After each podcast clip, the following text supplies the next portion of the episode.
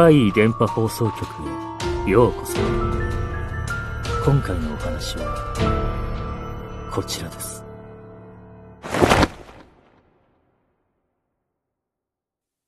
影禅学生時代の夏休みでした。私はエアコンの効いた部屋でぐうたら過ごす気満々だったんですがね。両親が旅行に行くって張り切ってたんですよ。その時は本当にめんどくさくて行きたくなかったんですが、家族で旅行に行く機会なんてめったにないんだからと、半ば強引に。家族といっても、妹は彼氏とデート。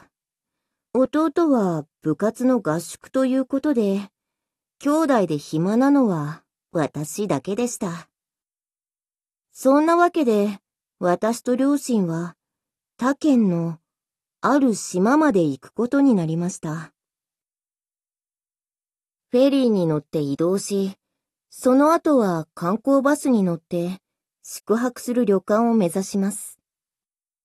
当然ですけど、旅の準備、予約は、両親がすべて済ませており、私は本当についていくだけ。フェリーに乗っている時は良かったのですが、バスに乗り換えてから、私はなんだか体調が悪くなってきました。肩が痛いんです。だんだんと痛みは増してきます。なんとか耐えていると、バスは水辺で停車しました。ここが一つの観光ポイントのようで、サイの河原と呼ばれる場所でした。なんだか死後の世界を連想してしまう名前ですが、日本にはこの名がつく地名はいくつかあるようです。私は外の空気を吸えば肩の痛みもマシになるかと思い、両親に続いてバスを降ります。すると、人がたくさんいるんですよ。このバスにこんなに人乗ってたの？と、信じられないくらいの大人数が河原のあちこちにいるんです。他にバスが来てるのか探しましたが、見当たらず。じゃあ、地元の人？歩いてきてる観光客？子供たちの姿が目立ちます。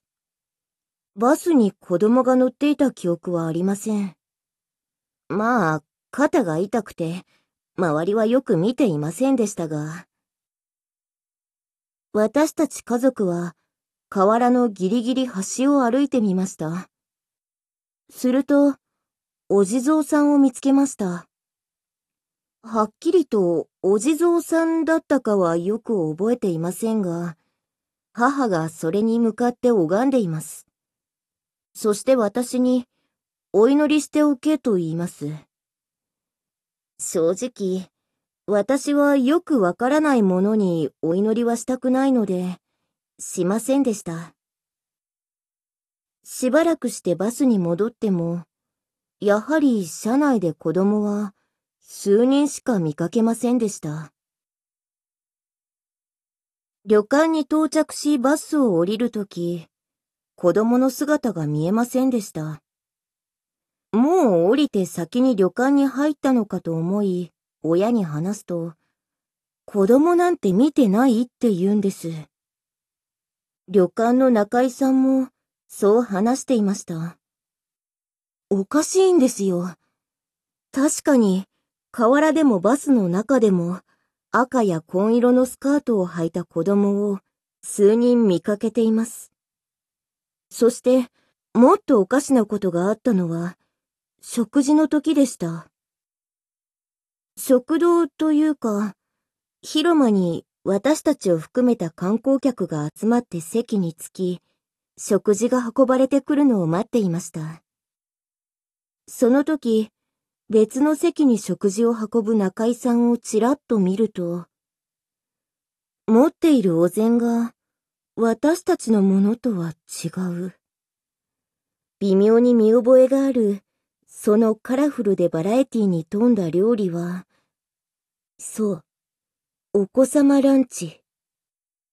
やっぱり子供の客もどこかにいるのかと思い、それを目で追っていると、その運ばれたお子様ランチを席にいる子供が食べ始めました。そこで私はぎょっとしました。その子供、顔がおかしいんです。まるで老人のような芝というか、おばあさんそのものに見えました。でも、体は子供のように小さい。とてもアンバランスでした。同じ席にいる両親とおぼしき夫婦は、普通に食事をしているように見えます。とても奇妙な光景でしたが、ガン見するわけにもいかず、私は自分の食事をいただきました。帰りのフェリーの中、両親にどこまで話そうか迷い、とりあえず、お子様ランチを見たとだけ話すと、あれは多分、供養のためだと言われました。あのイの河原を含む場所は、亡くなった子供にゆかりのある場所。なので、子供に先立たれた夫婦が供養目的で旅行することがあり、私たちのツアーにそういった夫婦が何組か来ていたと聞かされました。お子様ランチは、その子供に向けた供養だろうと。でも私は、お子様ランチを食べている老人の顔をした子供を見ました。あれは一体？そしてさらに、そういった目的でお供えする料理を、供養膳と言うんだと教えてくれました。いや、影膳って言ってたかな、とも言っていました。影膳って、後で調べてみると、供養膳が亡くなった人への供養だとすると、影膳は旅立った人に旅先での安全を祈願して、その人がいた席に普段通り食事を用意する。そんな行為でした。この二つ、意味が違っていますよね。亡くなった子供、旅に出た子供。私が見たあれは、供養膳であり、影膳だったのかもしれません。